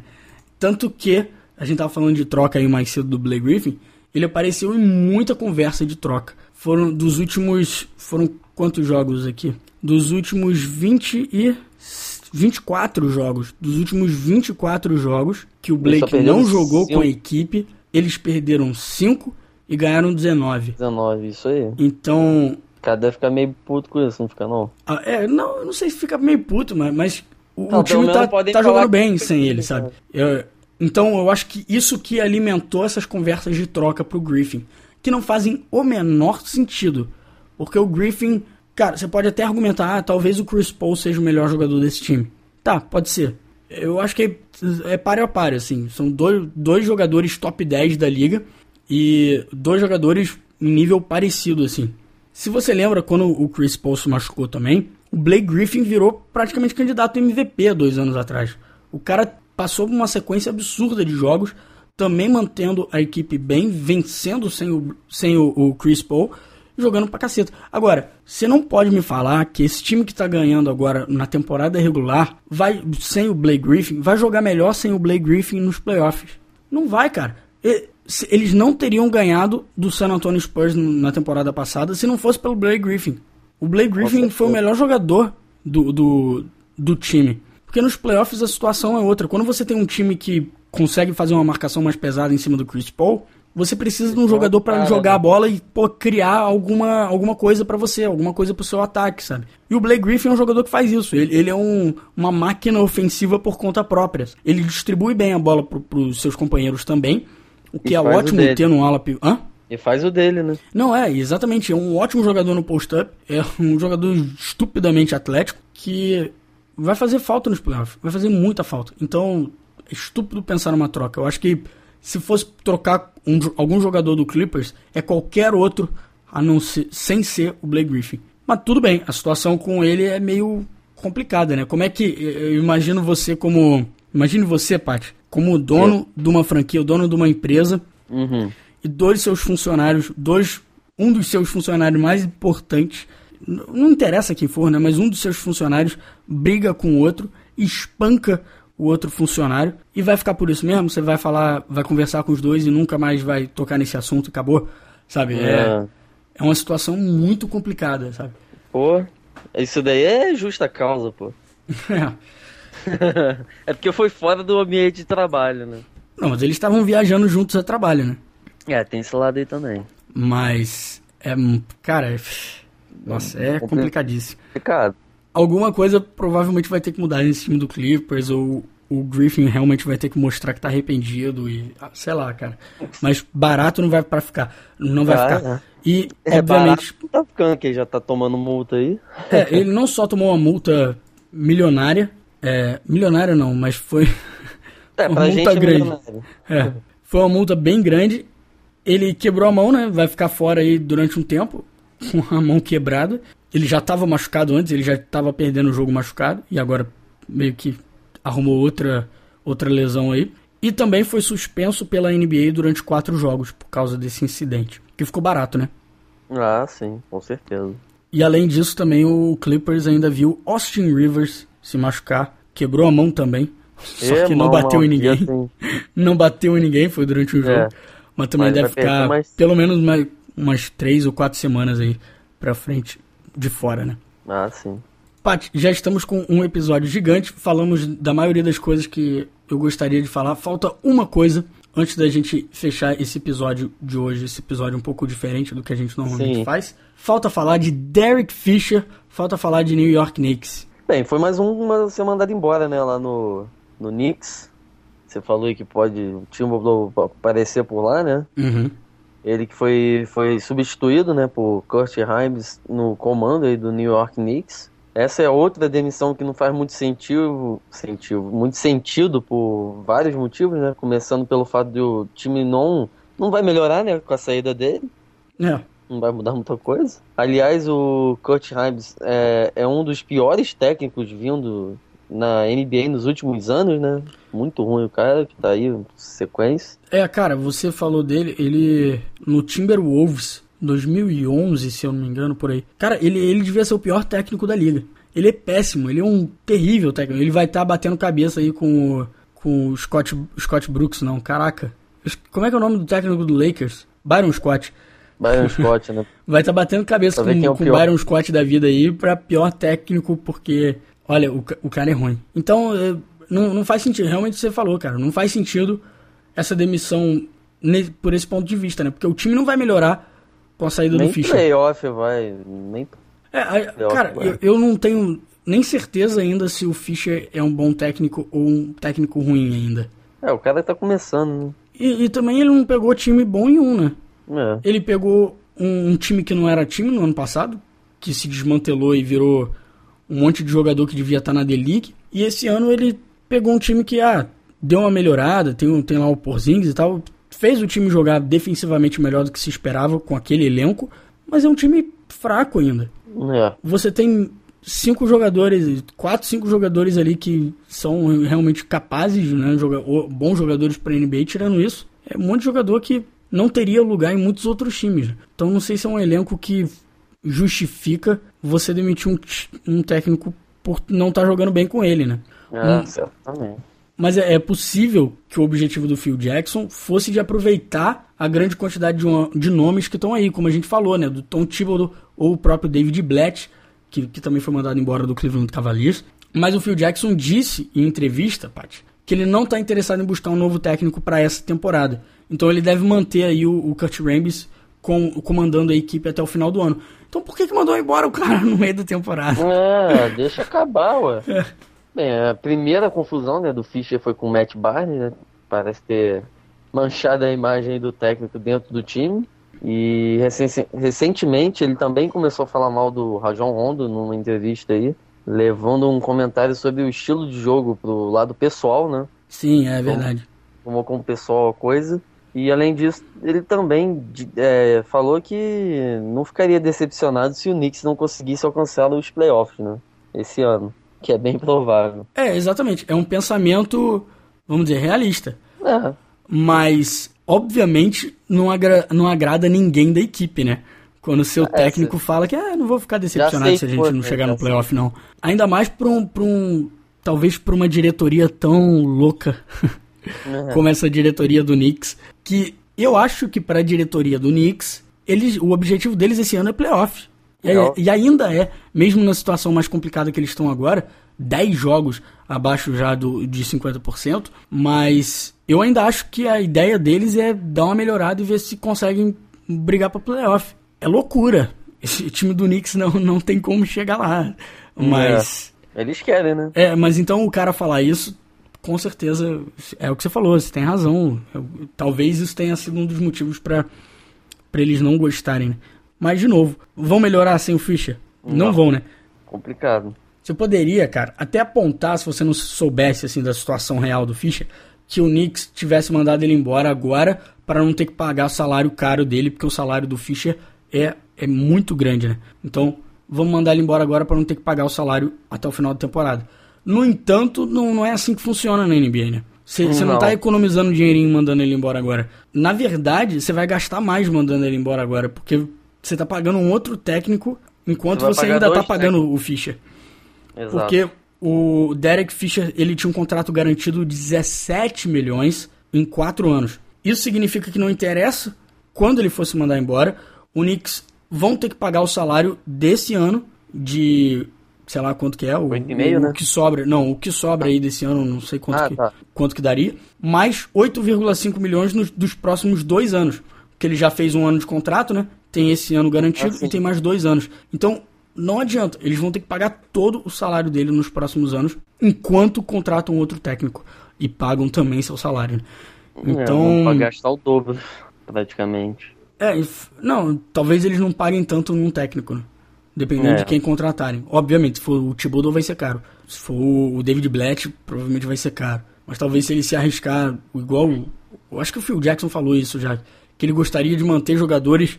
É, manter jogadores, não, botarem técnicos de pessoas que ele confia, né? Pessoas que já jogaram com ele, pessoas que já, já trabalharam com ele antes e tal.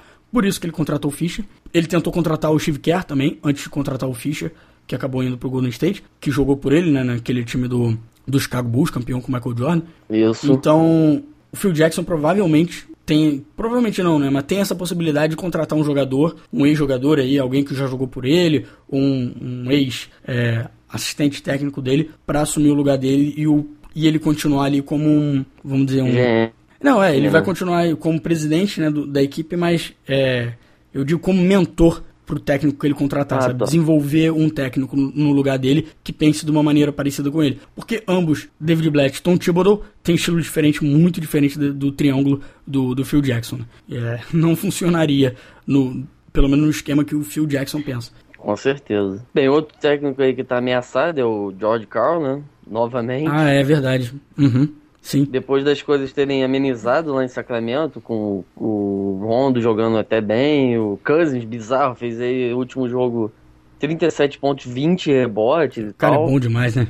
Pô, uma terrível sequência aí, né, de oito derrotas nos últimos 10, parece tá, tá selando o destino aí do, do Carl pra uma possível saída, né, do time. Uhum. É, tá, tá rolando muita conversa mesmo do, do, de novo, né, desse cargo ameaçado aí.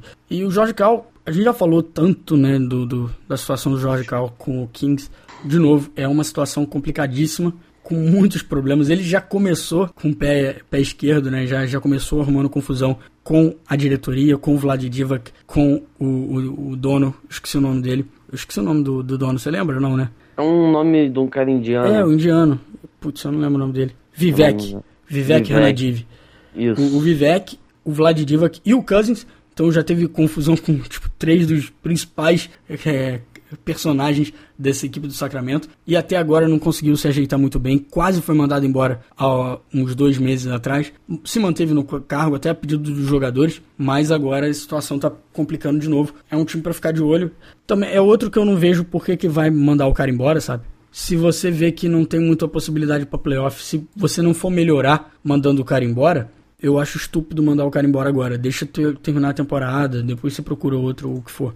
Enfim, é, vamos, terminar então o episódio falando rapidinho de San Antonio Spurs, Golden State Warriors e um pouquinho de Cleveland Cavaliers, que a gente não teve a oportunidade de falar, né, mas finalmente a gente viu o primeiro confronto, confronto entre San Antonio e Golden State Warriors, e logo depois a gente teve San Antonio e Cleveland Cavaliers em Cleveland, né, num dos jogos aí já com o Tyron Lue no, no comando da equipe. E ambos os jogos, Pat, o San Antonio levou uma surra do Golden é, State rapaz. Warriors e levou uma surra do Cleveland. Do Cleveland Cavaliers, né? É, Matheus, teu time aí tá complicado. Cara, eu, eu não tô muito preocupado não. O San Antonio no meio da temporada, eu, dou, eu relaxo, acho que não é nada demais. Vamos ver mês que vem, mês que vem deve dar uma puxadinha melhor. O time já deve estar tá melhor, mas playoff é outra história. Sempre é outra história com esse time do San Antonio Spurs. Ah, Obviamente, é. não é um jogo que não significa nada. Eu acho que é um jogo que exemplifica o quão superior é o patamar que o Golden State Warriors está e o quão difícil vai ser para qualquer outro time que passe pelo Golden State Warriors a caminho da final. Não quer dizer, no entanto, que esse time do Golden State vai já, já é campeão, sabe? Que não vai ter dificuldade jogando contra esse time do San Antonio ou contra o próprio Golden State Warriors ou Oklahoma, Oklahoma City Thunder antes de conquistar seu, seu segundo título, né? Bem, o Curry quebrou o recorde da NBA em número de bolas de três num mês, né? Agora em janeiro. Foram 81 bolas de 3 feitas, são mais de 5 feitas por jogo, 46% de aproveitamento, que é algo surreal. Uhum. E nessa temporada ele já tem 245 bolas de 3, né? É, agora já... deve ter mais aí, porque esse é. número tá, acho que tá, tá... desatualizado. É, falta, né? Faltou o jogo dessa semana aqui, que acho que ele, acho que ele fez 5 no último jogo aí. Vamos botar 250 bolas, uhum. né? Já, já é o recorde que é a sétima marca da, da, da, na história né, da liga. É, te digo aqui, ó, 252, cara. É. Então se é bobear já não é nem mais a, a sétima, se bobear já subiu. Mas Isso. realmente, um, um dos maiores já, já, né? Faltando sei lá quantos jogos, faltando 30 jogos aí para acabar a temporada. E o cara. Ah, na última. Na Hã? última temporada ele fez esse número, né? 245 na temporada. E agora ele fez isso faltando 28, 29. Não, na última temporada ele fez mais do que isso. Ele bateu o recorde na última temporada. É verdade, é verdade. Na, na, na é. anterior eu acho que ele fez mais ou menos isso. Eu acho que faltam. Faltava 30 para chegar ao número que ele fez no ano passado, mas ele fez faltando 30 jogos. Tipo, ele, tem, ele fez 280 no, até o final aqui. da temporada. É, eu mas vejo aqui. Olha só, ele terminou a temporada passada com 286 bolas de 3. Então. 2013 e 14 que ele fez 261. Agora ele já está com 252. Ele continua, em, então, por enquanto, em sétimo com a atual tentativa dele, né? Mas faltando quase jogos. 30 jogos aí. Então. O 282 foi no, até o final, cara. Jogou tudo. 286. É, o 286. Então, Caraca. cara, ele tem se ele fizer mais de duas bolas por jogo daí pra frente, ele já bate esse recorde. É, e ele tem feito quatro, cinco bolas por jogo. Acho que chega a 300 se eles botaram a média, se ele se mantesse. Cara, se ele chegar a 300 vai ser assustador. Mas não é impossível, realmente não é impossível. Ah, E que tem bater além dos é, bateu os recordes, né, do que tinha o Dennis Scott e o Ray Allen, Ray Allen que parou de jogar e ninguém falou mais nada, né? É. Eu tava comentando com. Eu fui ali no canto e ver o pessoal jogar, eu tava comentando depois. O pessoal falou, pô, o Real podia estar tá ali só pra tocar uma bolinha, joga assim um minutinho, é. tá com umas bolas de três lá, só pra, né? É, o Ray Allen parece que tá.